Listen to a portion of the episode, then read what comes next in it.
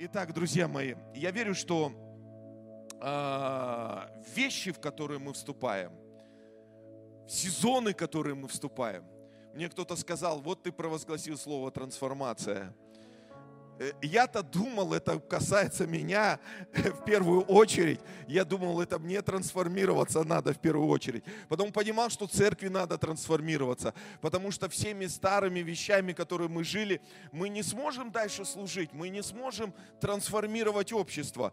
Оказывается, это такая глобальная тема, трансформация. Вот знаете, перемены, перемены, мы все жаждем перемен, но когда они наступают, нам они не совсем понятны. И поэтому вот с, эти, с этими переменами не совсем все ясно и не совсем все понятно. Но я знаю одно, что перемены, они всегда к лучшему. Скажи, перемены всегда к лучшему.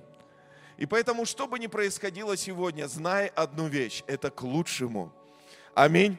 Почему? Потому что Бог – печется о нас. И я верю, что все эти вещи, которые мы сегодня проходим, все эти вещи, которые проходят, э, можно сказать, весь мир, это будет трансформация общества, трансформация стран, трансформация церкви.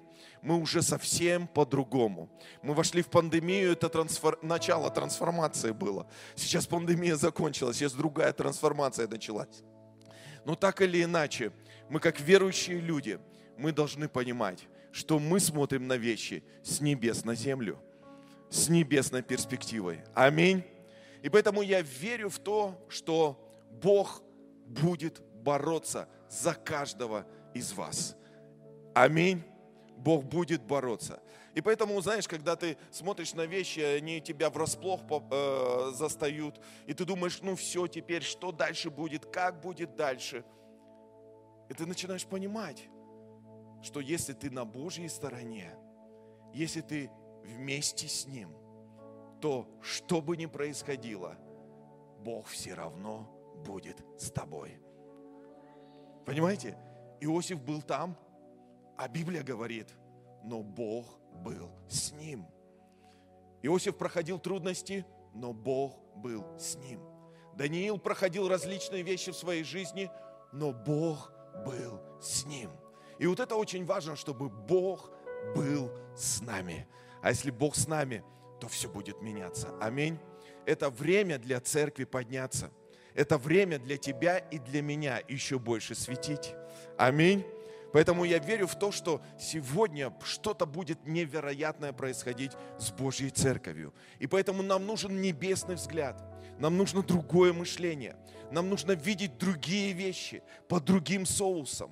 Видеть небеса, которые вторгаются на землю, которые изменяют людей, которые приводят э, людей э, к пониманию, что есть Бог, который царствует сегодня. Аминь.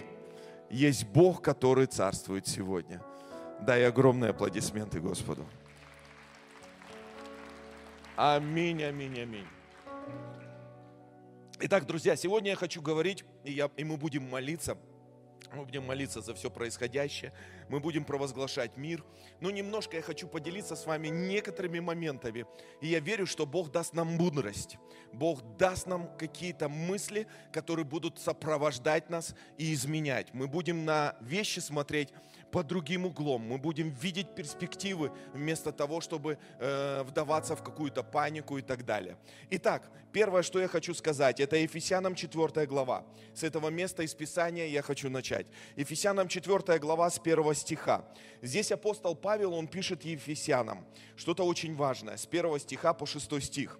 Говорится, итак, я узник в Господе, умоляю вас поступать достойно звания – в котором вы призваны. Со всяким, э, с, э, со всяким смиренномудрием и кротостью и долготерпением, снисходя друг к другу любовью, стараясь сохранить единство Духа в союзе мира. Одно тело, один Дух, как и вы, как и вы призваны к одной надежде вашего звания. Один Господь, одна вера, одно крещение. Один Бог и Отец всех, который над всеми и через всех и во всех нас. Итак, апостол Павел здесь пишет, и он говорит, я узник в Господе. Он пишет из тюрьмы, из римской тюрьмы, и пишет Ефесянам. И он говорит, я узник в Господе. Его проблемы – это не наши проблемы. Он уже понимает, что там в римской тюрьме что-то такое. У него совсем другие моменты жизненные. Но он пишет Ефесянам и говорит, я узник в Господе.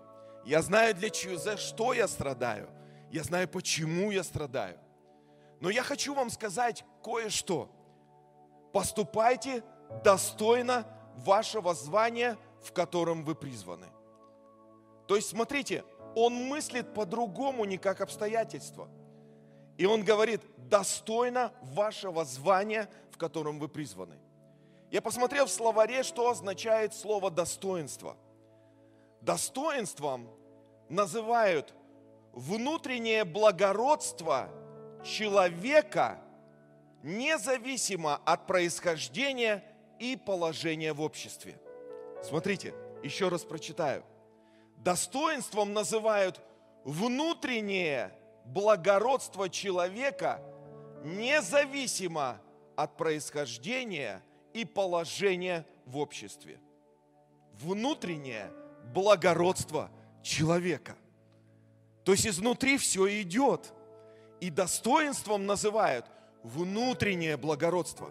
Какие бы вещи ни происходили, чтобы сегодня какое давление внутри, если ты благороден, то это благородство будет и во внешней среде проявляться.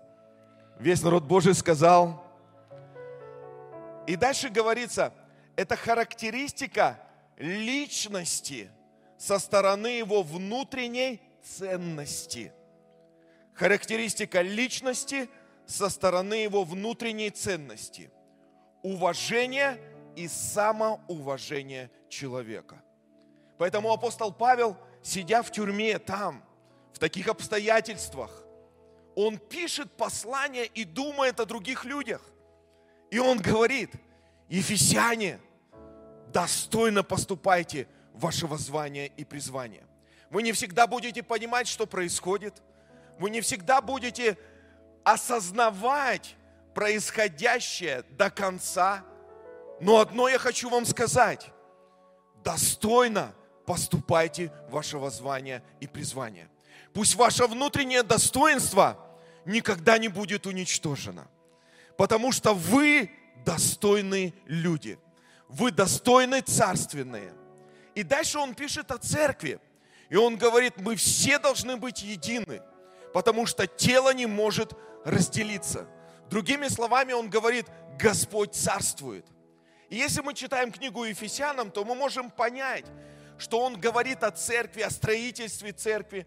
И в шестой главе он напоминает Ефесянам и говорит, что наша брань не против крови и плоти. Наша брань против Духа Поднебесной, над которым мы поставлены. Мы можем связывать и развязывать. И поэтому он говорит, не воюйте против людей. Никогда ваше достоинство не должно позволять вам воевать против людей. Ваше достоинство должно быть другим. Вы должны быть милосердны. Вы должны проявлять любовь. Павел где это пишет? Он пишет в тюрьме, в Риме. Тогда тюрьмы отличались от сегодняшних тюрем. Я был в тюрьме, когда был в Израиле. И был в тюрьме, где садили и Петра, и Павла. И, друзья мои, там ужасная тюрьма.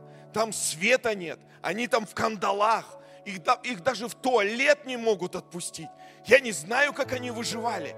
И там в, это, в этот момент он думает о других людях. Это просто невероятно. Это человек величайшего достоинства. И он говорит, наша брань не против крови и плоти. Наша брань против мироправителей тьмы века сего, в котором мы уже победили. Аминь. Скажи аминь на это. Он говорит о достоинстве. Евангелие от Матфея, 5 глава, 9 стих говорится, «Блаженны миротворцы, ибо они будут наречены сынами Божьими». Все эти вещи, которые сегодня происходят, конфликты, которые сегодня происходят, они на самом деле маски снимают. Многие люди, прикрываясь Христа, Христом, они становятся такими злыми. Почему? Потому что пресс вытаскивает все, что внутри накопилось. Но мы не должны быть такими. Библия говорит, блаженны миротворцы, ибо они будут наречены сынами Божьими. Великая честь быть нареченным Сыном Божьим. Это быть миротворцем. От чего все это зависит? Это зависит от нашего мышления. Это зависит от нашего понимания ситуации. Это зависит от того, кто мы есть на самом деле.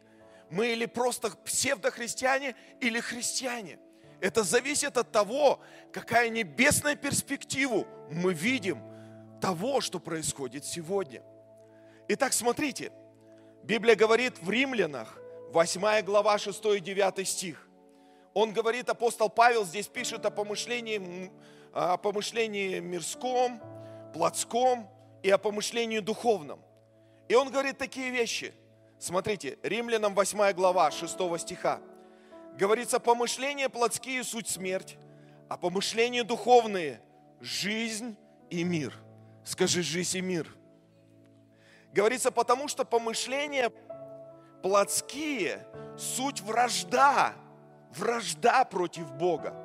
Ибо закону Божьему покориться не могут.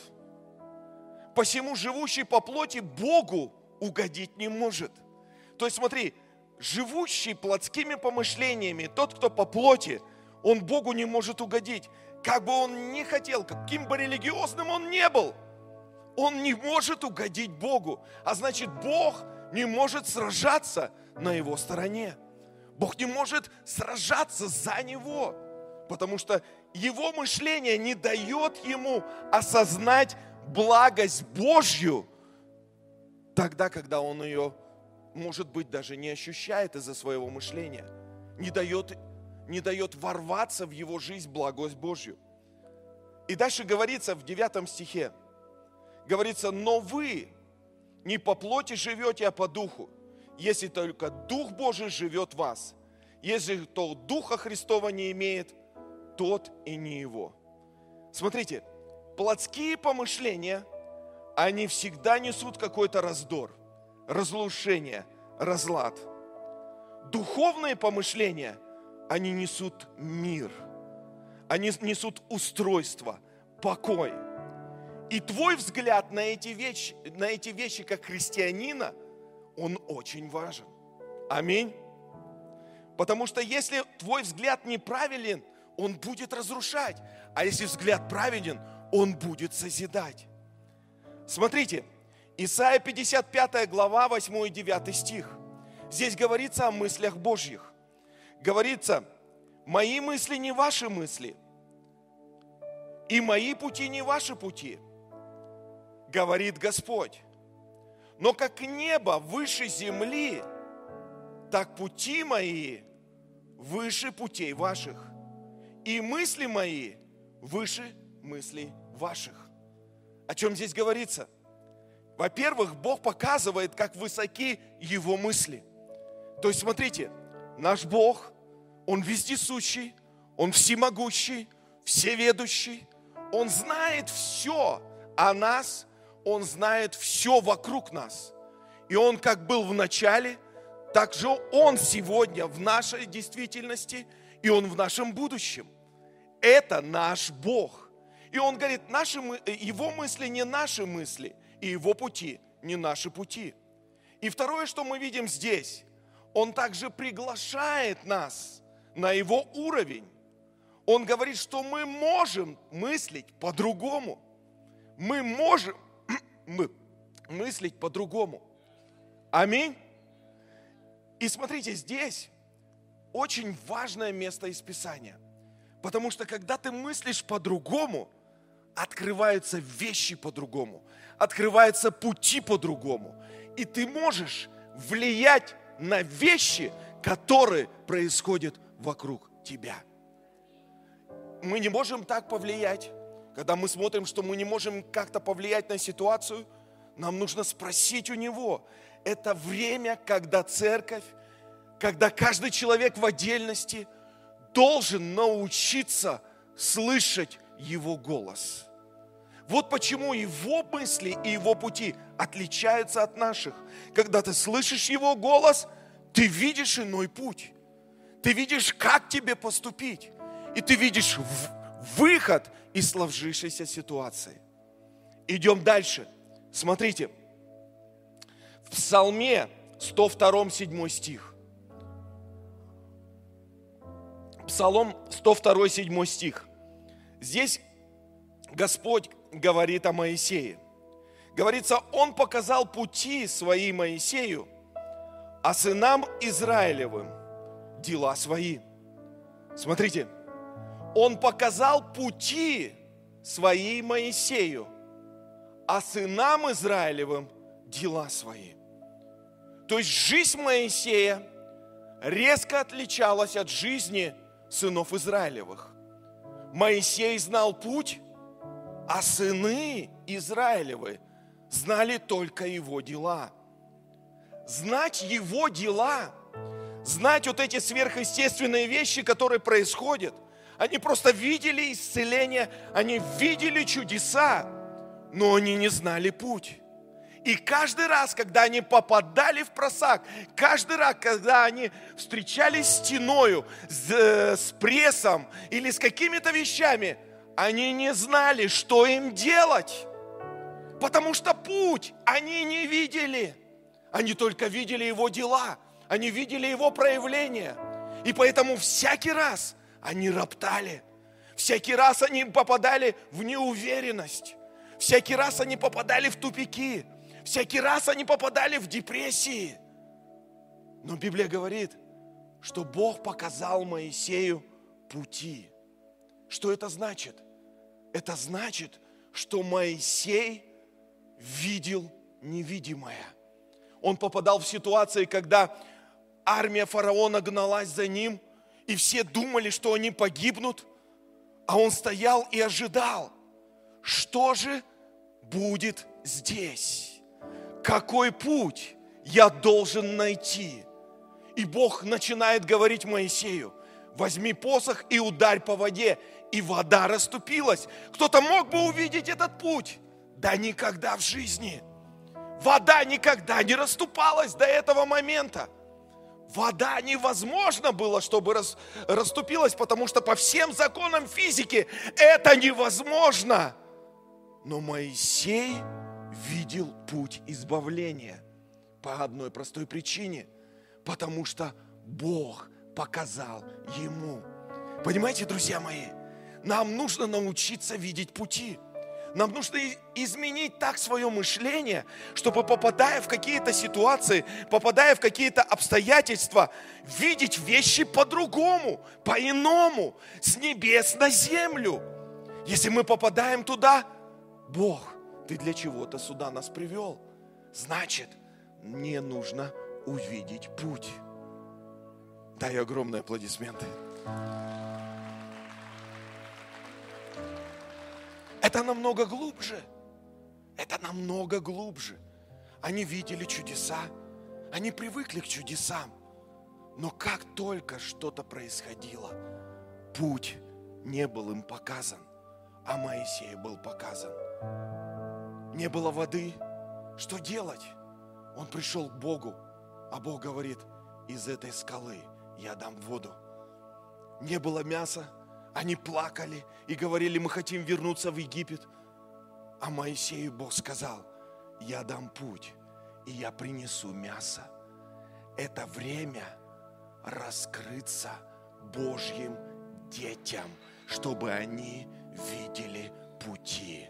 Это время раскрыться Божьей церкви, чтобы она показала путь, потому что там, в этом пути есть сумасшедшее обеспечение, там в этом пути есть сумасшедшие прорывы, там в этом пути есть сумасшедшие инновации, там в этом пути есть сумасшедшие бизнесы, там в этом пути есть все, что нам нужно. Просто нужен другой взгляд. Просто нужен другой взгляд. Дай огромные, огромные огромные благос... благословения Господу. Это время, когда церковь должна научиться слышать Его голос. Мы часто попадаем в панику, мы часто попадаем в различные искушения для того, чтобы и соблазниться, обвинить какие-то вещи, которые мы до конца не осознаем. Но когда попадаем мы туда, мы должны осознавать одну вещь. Иногда нас туда затягивают, но мы должны осознавать одну вещь, что все происходит под Его контролем. А значит, если я здесь, если я попал сюда, Господи, я не просто хочу видеть Твои чудеса, я не просто хочу видеть Твои проявления. Мне путь нужен. Путь, путь, путь. Ты можешь из скалы дать воду. Ты можешь раздвинуть море, ты можешь стену проломить. Мне нужно увидеть путь, потому что если я увижу путь, тогда я обязательно прорвусь.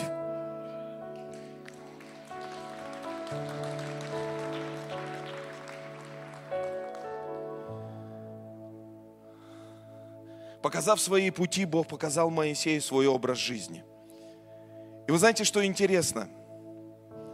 Бессмысленно жаловаться и роптать, потому что ропот и жалобы, они не принесут нам, не принесут нам никакой пользы. Когда Христос был на земле, Он являл иной путь, тот, к которому привыкли все остальные люди, религиозные лидеры, а Иисус являл другой путь. И я хочу вам зачитать то, что я записал – я не хочу пропустить ни одного слова, потому что я так много видел это вчера в Писании. Это просто невероятно. Когда Христу задавали закрытые вопросы, ожидая просто да или нет, Иисус ответь нам да или нет. Он не торопился. Его ответ открывал новую грань, свежий взгляд на, казалось бы, очевидные и привычные вещи. Вспомните хотя бы, когда он, от, когда он ответил тем, кто привел к нему женщину, уличенную в прелюбодеянии. Когда все ожидали от него ответа, побить ее камнями или нет. Он вместо ее греха обратил внимание законников на их собственные. Совсем другой путь. Иисус не вписывался в шаблоны – предлагаемые обществом, опытом или ожиданием людей. Он реагировал и действовал. Вместо тесных рамок плотского мышления Христос являл природу и широту духа. Ученики принимали его как учителя и господина. Он же, разглядев в них эти замыслы и стремления к человеческому господству, нарочно повел себя как слуга, взял воду и начал умывать им ноги. Совсем другой подход. Его пути не наши пути. В то время, когда религиозная элита смотрела на мытарей и блудниц и на племенников, как на людей второго сорта, Иисус уделял им время и служил. Разве не удивительно, что объясняя Иудею, в чем выражается любовь к ближнему, Иисус поставил в пример самарянина. Представляете? Иудей с самарянами не общается. Он же знал, что иудеи не общаются с самарянами. Сдал, потому что мыслил широко. Мыслил шире людских стереотипов – более того, не просто позволил себе такие притчи, но спокойно мог разговаривать с женщиной-самарянкой, вызывая немалое удивление у своих учеников. Он прощал грехи, когда от Него ожидали исцеления. Он отказывал в чуде тем, кому хотелось увидеть от Него знамения. Когда Его торопили, Он не торопился, но все равно приходил вовремя. Умерший Лазарь. Он не торопился, но все равно приходил вовремя. И даже после четырех дней в гробе он все равно исцелил его. Он говорил о хлебе небесном, когда ему было достаточно дать земного. Когда многие оставили его, он не пошел вслед ушедших, но просто остался один и продолжал идти. Он плакал, видя, видя город, которым восхищались, и радовался всему тому, в чем ликовали, э, чему не радовались ученики. Когда распинали его, ожидая, что он спасет тебя, а в это время он спас их и всех нас. Совсем другое мышление.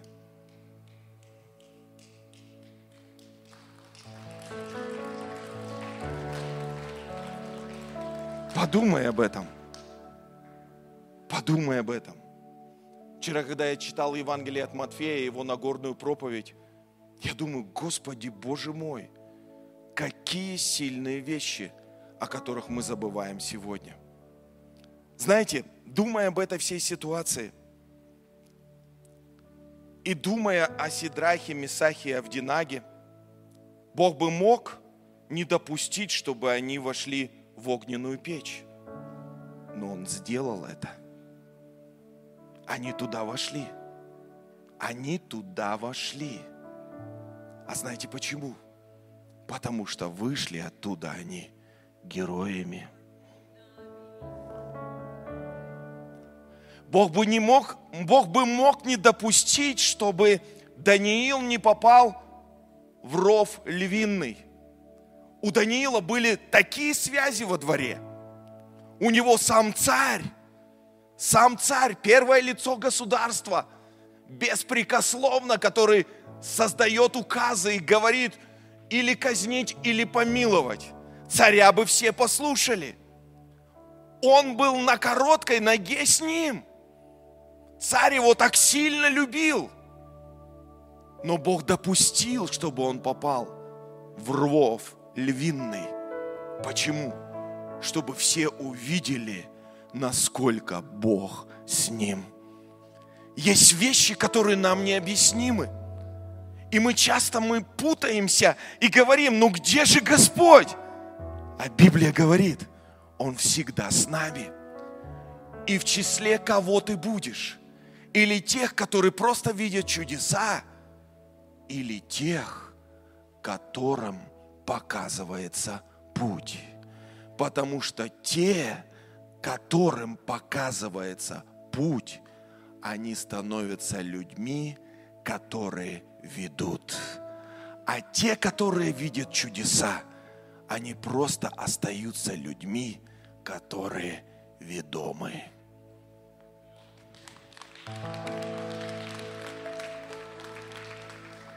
Вау! Вау! Подумай об этом. Подумай об этом.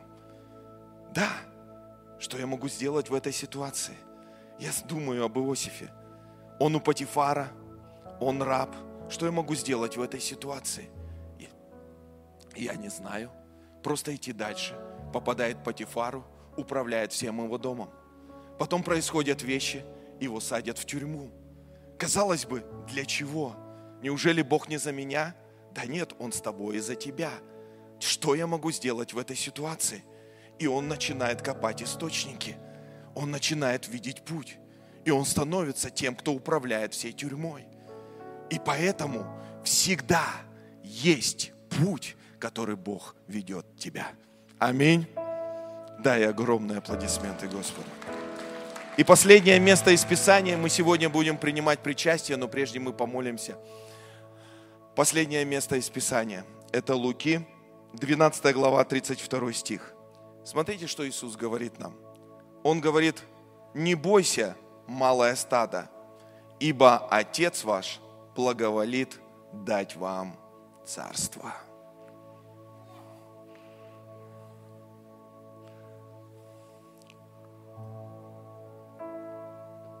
Вы не поняли меня.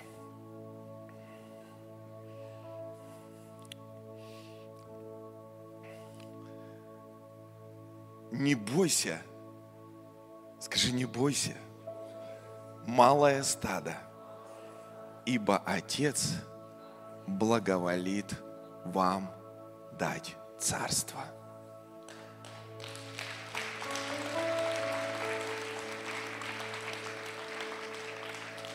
Когда твой вид мышления, твое понимание вещей начинает меняться, ты не начинаешь осуждать, ты правильную позицию начинаешь занимать. Если весь народ сегодня кричит и говорит, дай нам мясо, нам некуда идти, там, там за нами гонятся, там он, э, армия фараона, она сейчас уничтожит нас, зачем мы это? А Моисей стоит, и народ, и он кричит, и голос народа настолько слышен, и Моисей стоит. И он говорит, Господи, что мне делать? Где путь? Я его не вижу. И Господь приходит и говорит, Моисей, мне так нравится твое мышление, мне так нравится твое сердце. Я тебе покажу. Покажу тот, кто никто не мог бы это увидеть. И мы сегодня знаем Моисея – который творил чудеса. Почему? Потому что он знал пути Божьи.